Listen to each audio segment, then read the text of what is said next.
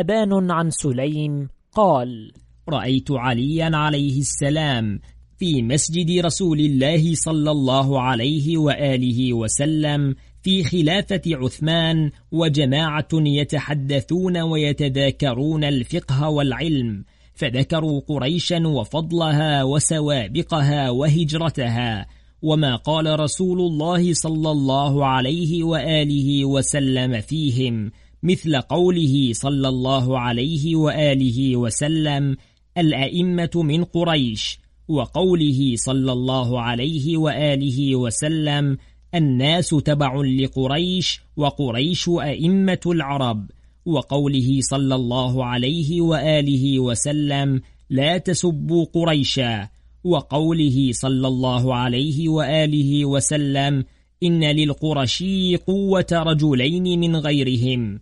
وقوله صلى الله عليه وآله وسلم أبغض الله من أبغض قريشا. وقوله صلى الله عليه وآله وسلم من أراد هوان قريش أهانه الله. وذكروا الأنصار وفضلها وسوابقها ونصرتها وما أثنى الله عليهم في كتابه. وما قال رسول الله صلى الله عليه وآله وسلم فيهم من الفضل.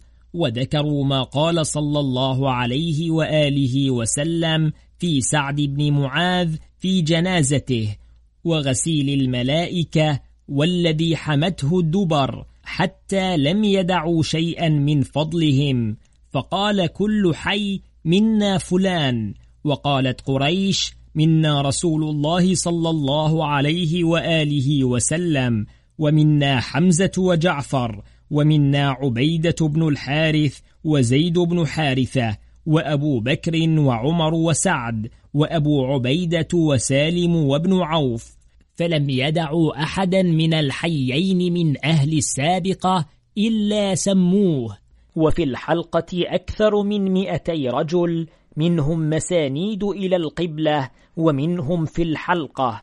فكان من حفظت من قريش علي بن أبي طالب صلوات الله عليه وسعد وابن عوف والزبير وطلحة وعمار والمقداد وأبو ذر وهاشم بن عتبة وعبد الله بن عمر والحسن والحسين وابن عباس ومحمد بن أبي بكر وعبد الله بن جعفر وعبيد الله بن العباس ومن الأنصار أبي بن كعب وزيد بن ثابت وأبو أيوب وأبو الهيثم بن التيهان ومحمد بن مسلمة وقيس بن سعد وجابر بن عبد الله وأبو مريم وأنس بن مالك وزيد بن أرقم وعبد الله بن أبي أوفى وأبو ليلى ومعه ابنه عبد الرحمن قاعدا بجنبه غلام أمرد صبيح الوجه وجاء أبو الحسن البصري ومعه ابنه الحسن غلام أمرد صبيح الوجه معتدل القامة. قال فجعلت أنظر إليه وإلى عبد الرحمن بن أبي ليلى فلا أدري أيهما أجمل غير أن الحسن أعظمهما وأطولهما. فأكثر القوم وذلك من بكرة إلى حين حضرنا الصلاة الأولى وعثمان في داره لا يعلم بشيء مما هم فيه وعلي بن أبي طالب عليه السلام ساكت لا يتكلم هو ولا أحد من أهل بيته وأقبل القوم عليه فقالوا يا أبا الحسن ما يمنعك أن تتكلم؟ قال ما من الحيين أحد إلا وقد ذكر فضلا وقال حقا. ثم قال يا معشر قريش يا معشر الأنصار بمن أعطاكم الله هذا الفضل؟ أبأنفسكم وعشائركم وأهل بيوتاتكم أم بغيركم؟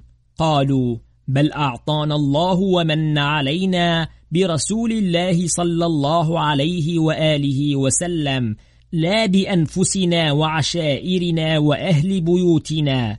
قال صدقتم. يا معشر الأنصار أتقرون أن الذي نلتم به خير الدنيا والآخرة؟ منا خاصة أهل البيت دونكم جميعا. وأن ابن عمي رسول الله صلى الله عليه وآله وسلم يقول إني وأخي علي بن أبي طالب لطينة أبي آدم قال أهل بدر وأهل أحد وأهل السابقة والقدمة نعم سمعنا ذلك من رسول الله صلى الله عليه وآله وسلم. وفي رواية أخرى كنا نورا يسعى بين يدي الله قبل أن يخلق الله آدم بأربعة عشر ألف سنة. فلما خلق آدم وضع ذلك النور في صلبه وأهبطه إلى الأرض ثم حمله في السفينة في صلب نوح ثم قذف به في النار في صلب إبراهيم ثم لم يزل الله ينقلنا من الأصلاب الكريمة إلى الأرحام الطاهرة ومن الأرحام الطاهرة إلى الأصلاب الكريمة من الآباء والأمهات لم يلتق واحد منهم على سفاح قط. فقال أهل السابقة والقدمة وأهل بدر وأهل أحد نعم قد سمعنا ذلك من رسول الله صلى الله عليه وآله وسلم. قال فأنشدكم الله. أتقرون أن رسول الله صلى الله عليه وآله وسلم آخى بين كل رجلين من أصحابه وآخى بيني وبين نفسه وقال أنت أخي وأنا أخوك في الدنيا والآخرة؟ فقالوا اللهم نعم. قال أتقرون أن رسول الله صلى الله عليه وآله وسلم اشترى موضع مسجده ومنازله فابتناه ثم بنى عشرة منازل تسعة له وجعل لي عاشرها في وسطها. وسد كل باب شارع إلى المسجد غير بابي فتكلم في ذلك من تكلم فقال ما أنا سددت أبوابكم وفتحت بابه ولكن الله أمرني بسد أبوابكم وفتح بابه ولقد نهى الناس جميعا أن يناموا في المسجد غيري وكنت أجنب في المسجد ومنزلي ومنزل رسول الله صلى الله عليه وآله وسلم في المسجد يولد لرسول الله صلى الله عليه وآله وسلم ولي فيه أولاد. قالوا اللهم نعم. قال أفتقرون أن عمر حرص على كوة قدر عينه يدعها من منزله إلى المسجد فأبى عليه ثم قال صلى الله عليه وآله وسلم إن الله أمر موسى أن يبني مسجدا طاهرا لا يسكنه غيره وغير هارون وابنيه وإن الله أمرني أن أبني مسجدا طاهرا لا يسكنه غيري وغير أخي وابنيه. قالوا اللهم نعم.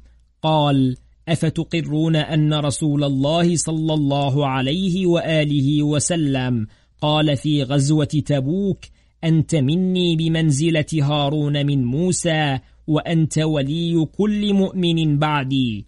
قالوا اللهم نعم.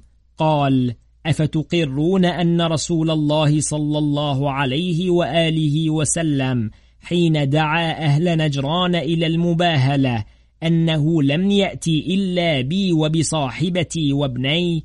قالوا اللهم نعم. قال أتعلمون أنه دفع إلي لواء خيبر؟ ثم قال لأدفعن الراية غدا إلى رجل يحبه الله ورسوله ويحب الله ورسوله. ليس بجبان ولا فرار يفتحها الله على يده. قالوا اللهم نعم. قال أفتقرون أن رسول الله صلى الله عليه وآله وسلم بعثني ببراءة وقال لا يبلغ عني إلا رجل مني؟ قالوا اللهم نعم. قال أفتقرون أن رسول الله صلى الله عليه وآله وسلم لم تنزل به شديدة قط إلا قدمني لها ثقة بي وأنه لم يدع باسمي قط إلا أن يقول يا أخي وادعوا لي أخي. قالوا اللهم نعم. قال أفتقرون أن رسول الله صلى الله عليه وآله وسلم قضى بيني وبين جعفر وزيد في ابنة حمزة. فقال يا علي أما أنت مني وأنا منك وأنت ولي كل مؤمن بعدي. قالوا اللهم نعم. قال أفتقرون أنه كانت لي من رسول الله صلى الله عليه وآله وسلم في كل يوم وليلة دخلة وخلوة. إذا سألته أعطاني وإذا سكت ابتدأني. قالوا اللهم نعم. قال أفتقرون أن رسول الله صلى الله عليه وآله وسلم فضلني على جعفر وحمزة فقال لفاطمة إني زوجتك خير أهلي وخير أمتي أقدمهم سلما وأعظمهم حلما وأكثرهم علما. قالوا اللهم نعم. قال أفتقرون أن رسول الله صلى الله عليه وآله وسلم قال أنا سيد ولد آدم وأخي علي سيد العرب وفاطمة سيدة نساء أهل الجنة. قالوا اللهم نعم.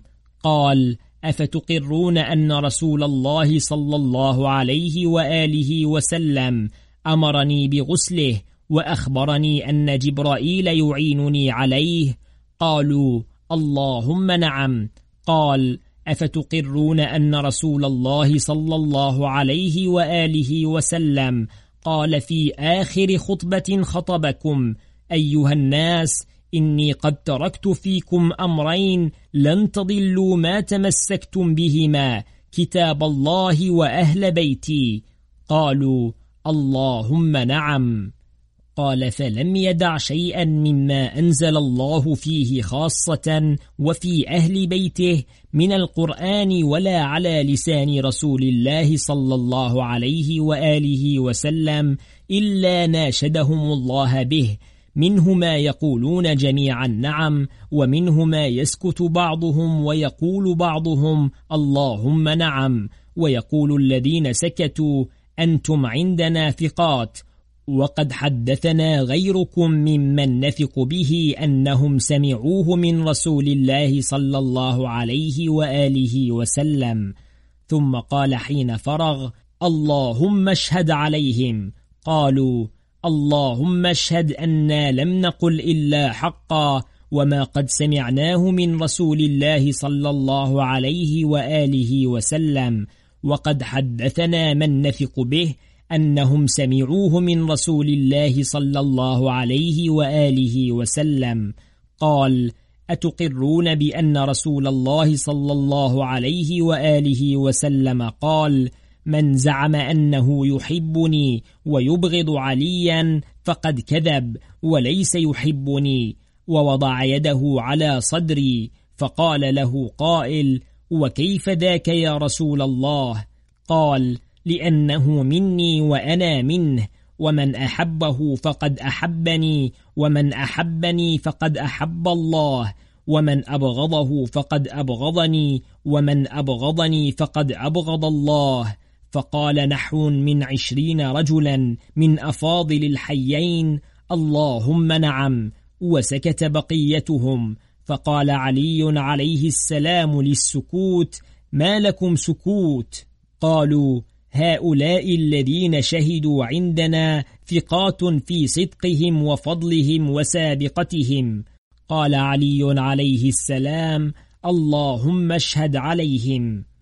فقال طلحة بن عبيد الله وكان داهية قريش فكيف نصنع بما ادعى أبو بكر وعمر وأصحابه الذين صدقوه وشهدوا على مقالته يوم أتوه بك وفي عنقك حبل وصدقوك بما احتججت ثم ادعى أنه سمع نبي الله صلى الله عليه وآله وسلم يقول إن الله أخبرني أن لا يجمع لنا أهل البيت النبوة والخلافة.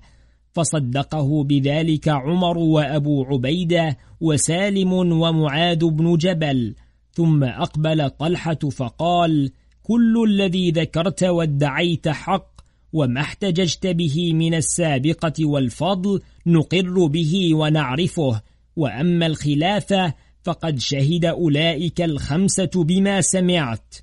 فقال عند ذلك علي عليه السلام وغضب من مقالة طلحة فأخرج شيئا كان يكتمه وفسر شيئا قد كان قاله يوم مات عمر لم يدر ما عنا به وأقبل على طلحة والناس يسمعون فقال يا طلحة أما والله ما صحيفة ألقى الله بها يوم القيامة أحب إلي من صحيفة هؤلاء الخمسة الذين تعاهدوا وتعاقدوا على الوفاء بها في الكعبة في حجة الوداع إن قتل الله محمدا أو مات أن يتوازروا ويتظاهروا علي فلا أصل إلى الخلافة. وقال علي عليه السلام والدليل يا طلحة على باطل ما شهدوا عليه قول نبي الله صلى الله عليه وآله وسلم يوم غدير خم من كنت أولى به من نفسه فعلي أولى به من نفسه.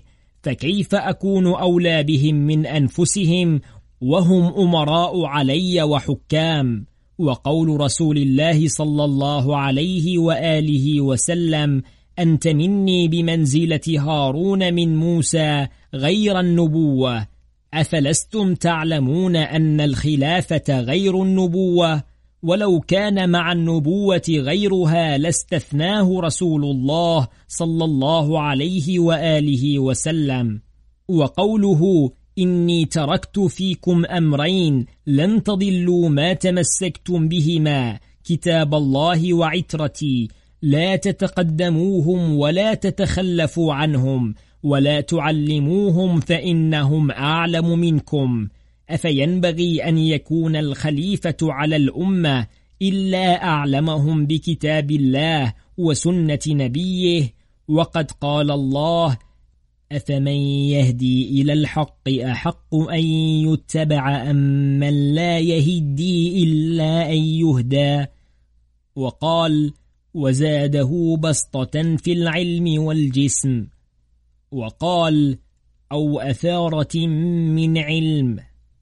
وقال رسول الله صلى الله عليه وآله وسلم ما ولت أمة قط أمرها رجلا وفيهم أعلم منه إلا لم يزل أمرهم يذهب سفالا حتى يرجعوا إلى ما تركوا يعني الولاية فهي غير الإمارة على الأمة والدليل على كذبهم وباطلهم وفجورهم أنهم سلموا علي بإمرة المؤمنين بأمر رسول الله صلى الله عليه وآله وسلم. وهي الحجة عليهم وعليك خاصة وعلى هذا معك يعني الزبير وعلى الأمة رأسا وعلى سعد وابن عوف وخليفتكم هذا القائم يعني عثمان. وإنا معشر الشورى الستة أحياء كلنا فلم جعلني عمر في الشورى إن كان قد صدق هو وأصحابه على رسول الله صلى الله عليه وآله وسلم. أجعلنا في الشورى في الخلافة أم في غيرها؟ فإن زعمتم أنه جعلها شورى في غير الإمارة فليس لعثمان إمارة ولا بد من أن نتشاور في غيرها لأنه أمرنا أن نتشاور في غيرها.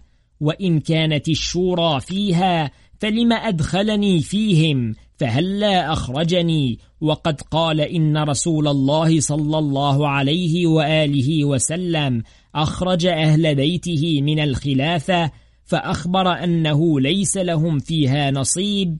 ولم قال عمر حين دعانا رجلا رجلا لابنه عبد الله وها هو ذا؟ أنشدك بالله ما قال لك حين خرجنا؟ فقال عبد الله أنا إذ ناشدتني فإنه قال إن بايعوا أصلع بني هاشم حملهم على المحجة البيضاء وأقامهم على كتاب ربهم وسنة نبيهم. ثم قال عليه السلام يا ابن عمر فما قلت أنت عند ذلك؟ قال قلت له ما يمنعك أن تستخلفه؟ قال عليه السلام فما رد عليك؟ قال رد علي شيئا أكتمه. قال علي عليه السلام فإن رسول الله صلى الله عليه وآله وسلم أخبرني بكل ما قال لك وقلت له. قال ومتى أخبرك؟ قال علي عليه السلام أخبرني في حياته ثم أخبرني به ليلة مات أبوك في منامي. ومن رأى رسول الله صلى الله عليه وآله وسلم في المنام فقد رآه في اليقظة. قال فما أخبرك؟ قال عليه السلام. أنشدك الله يا ابن عمر لئن حدثتك به لتصدقن. قال أو أسكت. قال عليه السلام. فإنه قال لك حين قلت له فما يمنعك أن تستخلفه؟ قال الصحيفة التي كتبناها بيننا والعهد في الكعبة في حجة الوداع. فسكت ابن عمر وقال أسألك بحق رسول الله صلى الله عليه وآله وسلم لما أمسكت عني. قال أبان عن سليم. فرأيت ابن عمر في ذلك المجلس وقد خنقته العبرة وعيناه تسيلان. ثم أقبل علي عليه السلام على طلحة والزبير وابن عوف وسعد وقال والله إن كان أولئك الخمسة كذبوا على رسول الله صلى الله عليه وآله وسلم فما يحل لكم ولايتهم؟ وإن كانوا صدقوا ما حل لكم أيها الخمسة أن تدخلوني معكم في الشورى؟ لأن إدخالكم إياي فيه خلاف على رسول الله صلى الله عليه وآله وسلم ورغبة عنه. ثم أقبل على الناس فقال أخبروني عن منزلتي فيكم وما تعرفوني به أصدوق أنا عندكم أم كذاب؟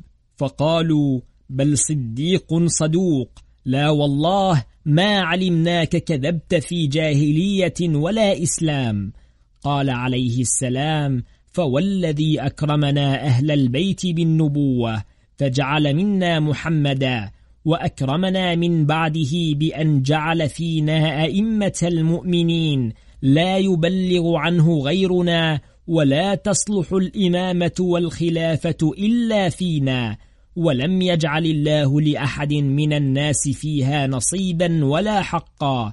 أما رسول الله صلى الله عليه وآله وسلم فخاتم النبيين ليس بعده رسول ولا نبي. ختم الأنبياء برسول الله صلى الله عليه وآله وسلم إلى يوم القيامة وختم بالقرآن الكتب إلى يوم القيامة. وجعلنا من بعد محمد خلفاء في أرضه وشهداء على خلقه فرض طاعتنا في كتابه وقرننا بنفسه ونبيه في الطاعة في غير آية من القرآن. والله جعل محمدا نبيا وجعلنا خلفاء من بعده في خلقه وشهداء على خلقه وفرض طاعتنا في كتابه المنزل ثم أمر الله جل وعز نبيه أن يبلغ ذلك أمته فبلغهم كما أمره. فأيهما أحق بمجلس رسول الله صلى الله عليه وآله وسلم وبمكانه؟ وقد سمعتم رسول الله صلى الله عليه وآله وسلم حين بعثني ببراءة فقال لا يصلح أن يبلغ عني إلا أنا أو رجل مني فلم يصلح لصاحبكم أن يبلغ عنه صحيفة قدر أربع أصابع ولم يصلح أن يكون المبلغ لها غيري فأيهما أحق بمجلسه ومكانه الذي يسمى خاصة من رسول الله صلى الله عليه وآله وسلم؟ قال طلحة قد سمعنا ذلك من رسول الله صلى الله عليه وآله وسلم. ففسر لنا كيف لا يصلح لأحد أن يبلغ عن رسول الله. وقد قال لنا ولسائر الناس ليبلغ الشاهد الغائب. وقال بعرفة حين حج حجة الوداع رحم الله من سمع مقالتي فوعاها ثم أبلغها غيره. فرب حامل فقه لا فقه له ورب حامل فقه إلى من هو أفقه منه.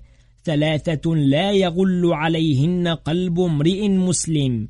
إخلاص العمل لله والسمع والطاعة والمناصحة لولاة الأمر ولزوم جماعتهم. فإن دعوتهم محيطة من ورائهم. وقام في غير موطن فقال ليبلغ الشاهد الغائب. فقال عليه السلام إن الذي قال رسول الله صلى الله عليه وآله وسلم يوم غدير خم ويوم عرفة في حجة الوداع ويوم قبض في آخر خطبة خطبها حين قال إني قد تركت فيكم أمرين لن تضلوا ما أن تمسكتم بهما كتاب الله وأهل بيتي فإن اللطيف الخبير عهد إلي أنهما لن يفترقا حتى يردا علي الحوض كهاتين الإصبعين فإن إحداهما قدام الأخرى فتمسكوا بهما لا تضلوا ولا تزلوا ولا تقدموهم ولا تخلفوا عنهم ولا تعلموهم فإنهم أعلم منكم.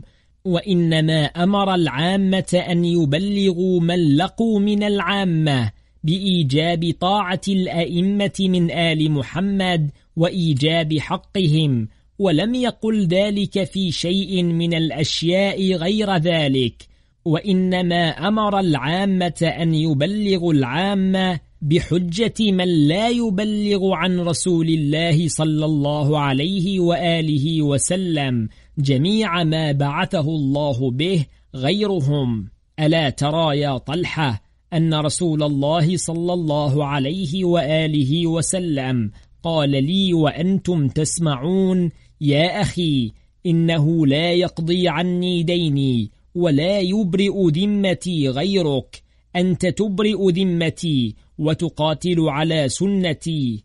فلما ولي أبو بكر ما قضى عن رسول الله صلى الله عليه وآله وسلم دينه وعداته غيري فبايعتموه جميعا فقضيت دينه وعداته وأخبرهم أنه لا يقضي عنه دينه وعداته غيري ولم يكن ما أعطاهم أبو بكر قضاء لدينه وعداته وإنما كان قضى دينه وعداته هو الذي أبرأ ذمته وقضى أمانته وإنما يبلغ عن رسول الله صلى الله عليه وآله وسلم جميع ما جاء عن الله عز وجل الأئمة الذين فرض الله طاعتهم في كتابه وأمر بولايتهم الذين من أطاعهم أطاع الله ومن عصاهم عصى الله. قال طلحة فرجت عني. ما كنت أدري ما عنا رسول الله صلى الله عليه وآله وسلم بذلك حتى فسرته لي. فجزاك الله يا أبا الحسن عن جميع الأمة. يا أبا الحسن شيء أريد أن أسألك عنه. رأيتك خرجت بثوب مختوم فقلت أيها الناس إني لم أزل مشغولا برسول الله صلى الله عليه وآله وسلم بغسله وتكفينه ودفنه ثم شغلت بكتاب الله حتى جمعته لم يسقط منه حرف فلم أر ذلك الذي كتبت وألفت ورأيت عمر بعث إليك حين استخلف أن ابعث به إلي فأبيت أن تفعل. فدعا عمر الناس فإذا شهد رجلان على آية قرآن كتبها وما لم يشهد عليه غير رجل واحد رماه ولم يكتبه وقد قال عمر وأنا أسمع قد قتل يوم اليمامة رجال كانوا يقرؤون قرآنا لا يقرأه غيرهم فذهب. وقد جاءت شاة إلى صحيفة وكتاب عمر يكتبون فأكلتها وذهب ما فيها والكاتب يومئذ عثمان فما تقولون؟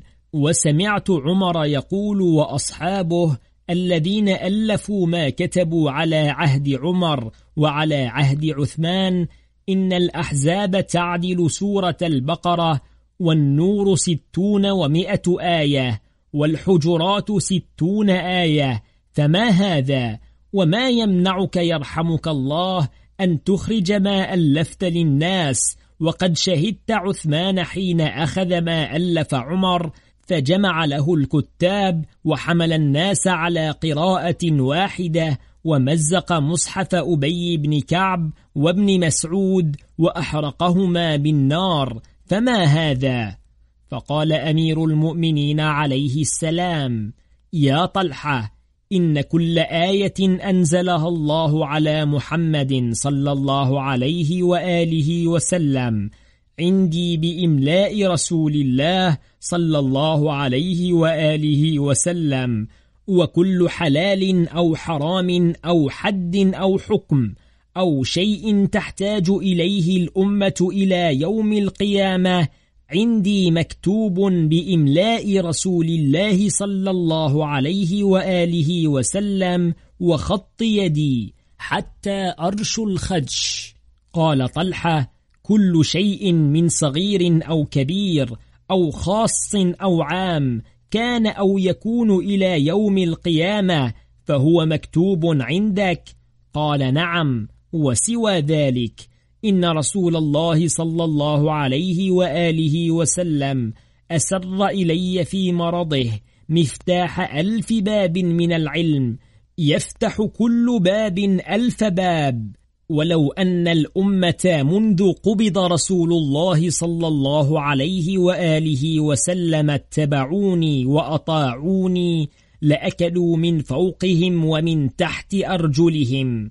يا طلحة ألست قد شهدت رسول الله صلى الله عليه وآله وسلم حين دعا بالكتف ليكتب فيها ما لا تضل الأمة وتختلف؟ فقال صاحبك ما قال إن نبي الله يهجر. فغضب رسول الله صلى الله عليه وآله وسلم. قال بلى قد شهدت. قال فإنكم لما خرجتم. أخبرني بالذي أراد أن يكتب فيها ويشهد عليها العامة فأخبره جبرائيل أن الله عز وجل قد علم من الأمة الاختلاف والفرقة ثم دعا بصحيفة فأملى علي ما أراد أن يكتب في الكتف وأشهد على ذلك ثلاثة رهط سلمان وأبا ذر والمقداد. وسمى من يكون من أئمة الهدى الذين أمر الله بطاعتهم إلى يوم القيامة. فسماني أولهم ثم ابني الحسن ثم الحسين ثم تسعة من ولد ابني هذا يعني الحسين. كذلك كان يا أبا ذر وأنت يا مقداد قالا نشهد بذلك على رسول الله صلى الله عليه وآله وسلم. فقال طلحة والله لقد سمعت رسول الله صلى الله عليه وآله وسلم يقول لأبي ذر ما أظلت الخضراء ولا أقلت الغبراء على ذي لهجة أصدق من أبي ذر ولا أبر وأنا أشهد أنهما لم يشهدا إلا بحق. ولأنت أصدق عندي منهما. ثم أقبل عليه السلام على طلحة فقال اتق الله وأنت يا زبير وأنت يا سعد وأنت يا ابن عوف اتقوا الله وآثروا رضاه واختاروا ما عنده ولا تخافوا في الله لومة لائم. قال طلحة ما أراك يا أبا الحسن؟ أجبتني عما سألتك عنه من القرآن. ألا تظهره للناس؟ قال يا طلحة عمدا كففت عن جوابك. قال فأخبرني عما كتب عمر وعثمان. أقرآن كله أم فيه ما ليس بقرآن؟ قال عليه السلام بل هو قرآن كله. إن أخذتم بما فيه نجوتم من النار ودخلتم الجنة فإن فيه حجتنا وبيان حقنا وفرض طاعتنا. فقال طلحة حسبي أما إذ هو قرآن فحسبي. ثم قال طلحة فأخبرني عما في يدك من القرآن وتأويله وعلم الحلال والحرام إلى من تدفعه ومن صاحبه بعدك. قال إلى الذي أمرني رسول الله صلى الله عليه وآله وسلم أن أدفعه إليه. قال من هو؟ قال وصي وأولى الناس بالناس بعدي ابني هذا الحسن. ثم يدفعه ابن الحسن عند موته إلى ابني هذا الحسين. ثم يصير إلى واحد واحد من ولد الحسين. حتى يرد آخرهم على رسول الله صلى الله عليه وآله وسلم حوضه. هم مع القرآن والقرآن معهم. لا يفارقونه ولا يفارقهم. أما إن معاوية وابنه سيليان بعد عثمان ثم يليها سبعة من ولد الحكم بن أبي العاص واحدا بعد واحد. تكملة اثني عشر إمام ضلالة. وهم الذين رأى رسول الله صلى الله عليه وآله وسلم على منبره يردون أمته على أدبارهم القهقرى عشرة منهم من بني أمية ورجلان أسسا ذلك لهم وعليهما مثل أوزار هذه الأمة. فقالوا يرحمك الله يا أبا الحسن وجزاك الله أفضل الجزاء عنا. أبان عن سليم قال كنا جلوسا حول أمير المؤمنين عليه السلام وحوله جماعة من أصحابه فقال له قائل يا أمير المؤمنين لو استنفرت الناس فقام وخطب فقال أما أنا فقد استنفرتكم فلم تنفروا ودعوتكم فلم تسمعوا فأنتم شهود كغياب وأحياء كأموات وصم ذو أسماع. أتلو عليكم الحكمة وأعظكم بالموعظة الشافية الكافية وأحثكم على جهاد أهل الجور فما آتي على آخر كلامي حتى أراكم متفرقين حلقا شتى. تتناشدون الأشعار وتضربون الأمثال وتسألون عن سعر التمر واللبن. تبت أيديكم لقد سئمتم الحرب والاستعداد لها وأصبحت قلوبكم فارغة من ذكرها. شغلتموها بالأباطيل والأضاليل. ويحكم أغزوهم قبل أن يغزوكم. فوالله ما غزي قوم قط في عقل دارهم إلا ذلوا وأيم الله ما أظن أن تفعلوا حتى يفعلوا. ثم وددت أني قد رأيتهم. فلقيت الله على بصيرتي ويقيني واسترحت من مقاساتكم وممارساتكم فما أنتم إلا كإبل جمة ضل راعيها. فكلما ضمت من جانب انتشرت من جانب كأني بكم والله فيما أرى لو قد حمس الوغى واستحر الموت. قد انفرجتم عن علي بن أبي طالب انفراج الرأس وانفراج المرأة عن قبلها لا تمنع يد لامس. قال الأشعث بن قيس فهلا فعلت كما فعل ابن عفان؟ فقال أو كما فعل ابن عفان رأيتموني فعلت؟ أنا عائد بالله من شر ما تقول يا ابن قيس. والله إن التي فعل ابن عفان لمخزاة لمن لا دين له. فكيف أفعل ذلك وأنا على بينة من ربي؟ والحجة في يدي والحق معي. والله إن امرأ مكن عدوه من نفسه يجز لحمه ويفري جلده ويهشم عظمه ويسفك دمه وهو يقدر على أن يمنعه لعظيم وزره ضعيف ما ضمت عليه جوانح صدره. فكن أنت ذلك يا ابن قيس فأما أنا فدون والله أن أعطي بيدي. ضرب بالمشرف تطير له فراش الهام وتطيح منه الأكف والمعاصم ويفعل بعد ما يشاء. ويلك يا ابن قيس إن المؤمن يموت بكل ميتة غير أنه لا يقتل نفسه. فمن قدر على حقن دمه ثم خلى عمن يقتله فهو قاتل نفسه. يا ابن قيس إن هذه الأمة تفترق على ثلاث وسبعين فرقة فرقة واحدة في الجنة واثنتان وسبعون في النار وشرها وأبغضها إلى الله وأبعدها منه السامرة الذين يقولون لا قتال وكذبوا قد أمر الله بقتال الباغين في كتابه وسنة نبيه وكذلك المارقة. فقال ابن قيس وغضب من قوله فما منعك يا ابن أبي طالب حين بويع أبو بكر؟ أخو بني تيم وأخو بني عدي بن كعب وأخو بني أمية بعدهما أن تقاتل وتضرب بسيفك وأنت لا تخطبنا خطبة منذ كنت قدمت العراق إلا قلت فيها قبل أن تنزل عن المنبر والله إني لأولى الناس بالناس وما زلت مظلوما منذ قبض محمد رسول الله صلى الله عليه وآله وسلم. فما منعك أن تضرب بسيفك دون مظلمتك؟ قال يا ابن قيس اسمع الجواب. لم يمنعني من ذلك الجبن ولا كراهية لقاء ربي.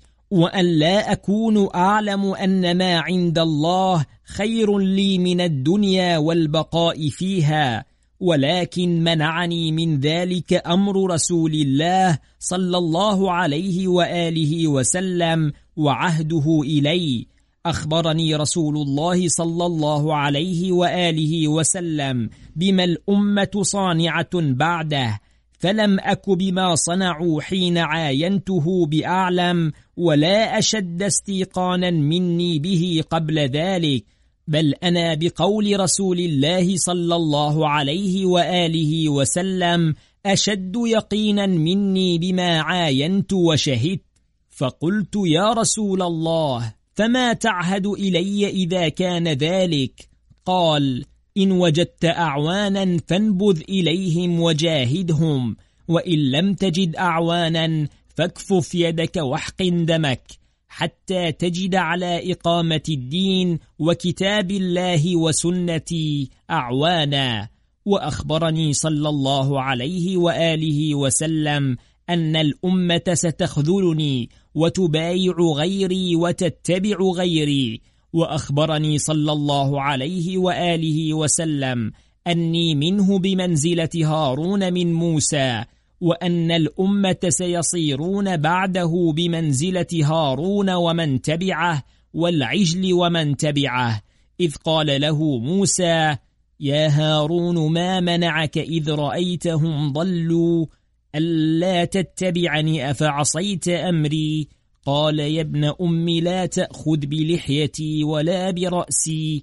إني خشيت أن تقول فرقت بين بني إسرائيل ولم ترقب قولي. وإنما يعني أن موسى أمر هارون حين استخلفه عليهم إن ضلوا فوجد أعوانا أن يجاهدهم وإن لم يجد أعوانا أن يكف يده ويحقن دمه ولا يفرق بينهم. وإني خشيت أن يقول ذلك أخي رسول الله صلى الله عليه وآله وسلم. لم فرقت بين الأمة ولم ترقب قولي. وقد عهدت إليك أنك إن لم تجد أعوانا أن تكف يدك وتحقن دمك ودم أهلك وشيعتك. فلما قبض رسول الله صلى الله عليه وآله وسلم مال الناس إلى أبي بكر فبايعوه وأنا مشغول برسول الله صلى الله عليه وآله وسلم بغسله ودفنه. ثم شغلت بالقرآن فآليت يمينا ألا أرتدي إلا للصلاة حتى أجمعه في كتاب.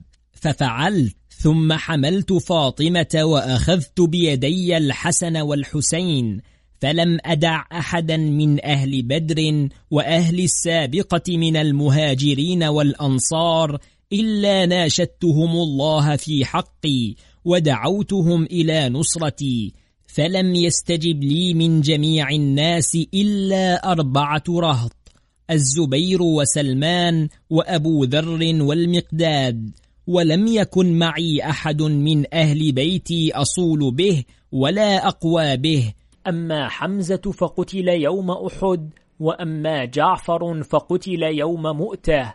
وبقيت بين جلفين جافيين دليلين حقيرين العباس وعقيل وكانا قريبي العهد بكفر فأكرهوني وقهروني فقلت كما قال هارون لأخيه ابن أم إن القوم استضعفوني وكادوا يقتلونني. فلي بهارون أسوة حسنة ولي بعهد رسول الله صلى الله عليه وآله وسلم إلي حجة قوية. قال الأشعث كذلك صنع عثمان استغاث بالناس ودعاهم إلى نصرته فلم يجد أعوانا فكف يده حتى قتل مظلوما. قال ويلك يا ابن قيس إن القوم حين قهروني واستضعفوني وكادوا يقتلونني لو قالوا لي نقتلك البتة لم تنعت من قتلهم إياي ولو لم أجد غير نفسي وحدي. ولكن قالوا إن بايعتك ففنا عنك وأكرمناك وقربناك وفضلناك وإن لم تفعل قتلناك فلما لم أجد أحدا بايعتهم وبيعتي إياهم لا تحق لهم باطلا ولا توجب لهم حقا. فلو كان عثمان حين قال له الناس اخلعها ونكف عنك خلعها لم يقتلوه ولكنه قال لا أخلعها. قالوا فإنا قاتلوك فكف يده عنهم حتى قتلوه. ولعمري لخلعه إياها كان خيرا له. لأنه أخذها بغير حق ولم يكن له فيها نصيب وادعى ما ليس له وتناول حق غيره. ويلك يا ابن قيس إن عثمان لا يعدو أن يكون أحد رجلين إما أن يكون دعا الناس إلى نصرته فلم ينصروه وإما أن يكون القوم دعوه إلى أن ينصروه فنهاهم عن نصرته. فلم يكن له أن ينهى المسلمين عن أن ينصروا إماما هاديا مهتديا لم يحدث حدثا ولم يؤوي محدثا. وبئس ما صنع حين نهاهم وبئس ما صنعوا حين أطاعوه. وإما أن يكونوا لم يروه أهلا لنصرته لجوره وحكمه بخلاف الكتاب والسنة. وقد كان مع عثمان من أهل بيته ومواليه وأصحابه أكثر من أربعة آلاف رجل ولو شاء أن يمتنع بهم لفعل فلم نهاهم عن نصرته. ولو كنت وجدت يوم بويع أبو بكر أربعين رجلا مطيعين لجاهدتهم وأما يوم بويع عمر وعثمان فلا لأني كنت بايعت ومثلي لا ينكث بيعته. ويلك يا ابن قيس كيف رأيتني صنعت حين قتل عثمان ووجدت أعوانا؟ هل رأيت مني فشلا أو جبنا أو تقصيرا في وقعتي يوم البصرة؟ وهم حول جملهم الملعون من معه الملعون من قتل حوله الملعون من رجع بعده لا تائبا ولا مستغفرا. فإنهم قتلوا أنصاري ونكثوا بيعتي ومثلوا بعاملي وبغوا علي وسرت إليهم في اثني عشر ألفا فنصرني الله عليهم وقتلهم بأيدينا وشفى صدور قوم مؤمنين وكيف رأيت يا ابن قيس وقعتنا بصفين وما قتل الله منهم بأيدينا خمسين ألفا في صعيد واحد إلى النار. وكيف رأيتنا يوم النهروان إذ لقيت المارقين وهم مستبصرون متدينون. قد ضل سعيهم في الحياة الدنيا وهم يحسبون أنهم يحسنون صنعا. فقتلهم الله في صعيد واحد إلى النار. لم يبق منهم إلا عشرة. ولم يقتلوا من المؤمنين عشرة. ويلك يا ابن قيس هل رأيت لي لواء رد أو راية ردت؟ إياي تعير يا ابن قيس وأنا صاحب رسول الله صلى الله عليه وآله وسلم في جميع مواطنه ومشاهده والمتقدم إلى الشدائد بين يديه. لا أفر ولا ألوذ ولا أعتل ولا أنحاز ولا أمنح العدو دبري. إنه لا ينبغي للنبي ولا للوصي إذا لبس لامته وقصد لعدوه أن يرجع أو ينثني حتى يقتل أو يفتح الله له. يا ابن قيس هل سمعت لي بفرار قط أو نبوة؟ يا ابن قيس أما والذي فلق الحبة وبرأ النسمة لو وجدت يوم بويع أبو بكر الذي عيرتني بدخولي في بيعته أربعين رجلا كلهم على مثل بصيرة الأربعة الذين وجدت لما كففت يدي ولناهضت القوم ولكن لم أجد خامسا. قال الأشعث ومن الأربعة يا أمير المؤمنين؟ قال سلمان وأبو ذر والمقداد والزبير بن صفية قبل نكفه بيعتي فإنه بايعني مرتين أما بيعته الأولى التي وفى بها فإنه لما بويع أبو بكر أتاني أربعون رجلا من المهاجرين والأنصار فبايعوني وفيهم الزبير فأمرتهم أن يصبحوا عند بابي محلقين رؤوسهم عليهم السلاح فما وفى منهم أحد ولا صحبني منهم غير أربعة سلمان وأبو ذر والمقداد والزبير. وأما بيعته الأخرى فإنه أتاني هو وصاحبه طلحة بعد قتل عثمان فبايعاني طائعين غير مكرهين ثم رجعا عن دينهما مرتدين ناكثين مكابرين معاندين حاسدين فقتلهما الله إلى النار. وأما الثلاثة سلمان وأبو ذر والمقداد فثبتوا على دين محمد صلى الله عليه وآله وسلم وملة إبراهيم حتى لقوا الله يرحمهم الله. يا ابن قيس فوالله لو أن أولئك الأربعين الذين بايعوني وفوا لي وأصبحوا على بابي محلقين قبل أن تجب لعتيق في عنقي بيعة لناهضته وحاكمته إلى الله عز وجل. ولو وجدت قبل بيعة عمر أعوانا لناهضتهم وحاكمتهم إلى الله. ولو وجدت قبل بيعة عثمان أعوانا لناهضتهم وحاكمتهم إلى الله فإن ابن عوف جعلها لعثمان واشترط عليه فيما بينه وبينه أن يردها عليه عند موته. فأما بعد بيعتي إياهم فليس إلى مجاهدتهم سبيل.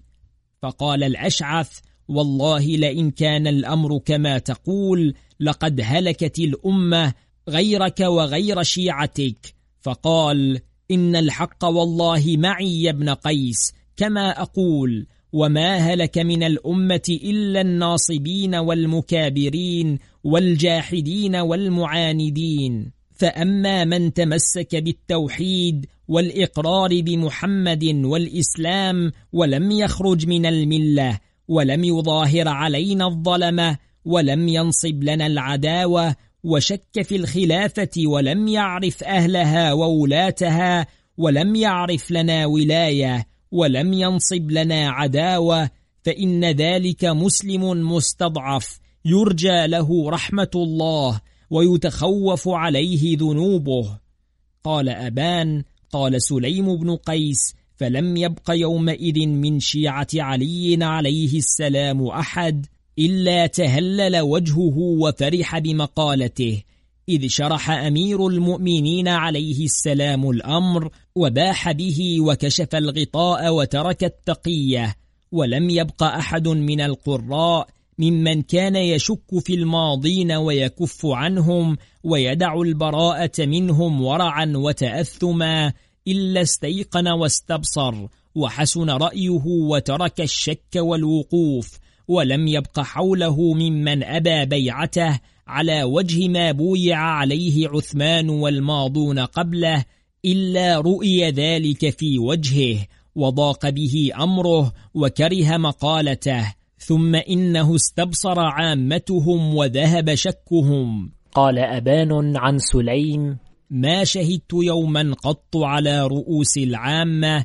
كان أقر لأعيننا من ذلك اليوم لما كشف للناس من الغطاء وأظهر فيه من الحق وشرح فيه من الأمر وألقي فيه من التقية وكثرت الشيعة بعد ذلك المجلس من ذلك اليوم وتكلعوا وقد كانوا أقل أهل عسكره وصار الناس يقاتلون معه على علم بمكانه من الله ورسوله وصارت الشيعة بعد ذلك المجلس أجل الناس وأعظمهم وذلك بعد وقعة النهروان وهو يأمر بالتهيئة والمسير إلى معاوية.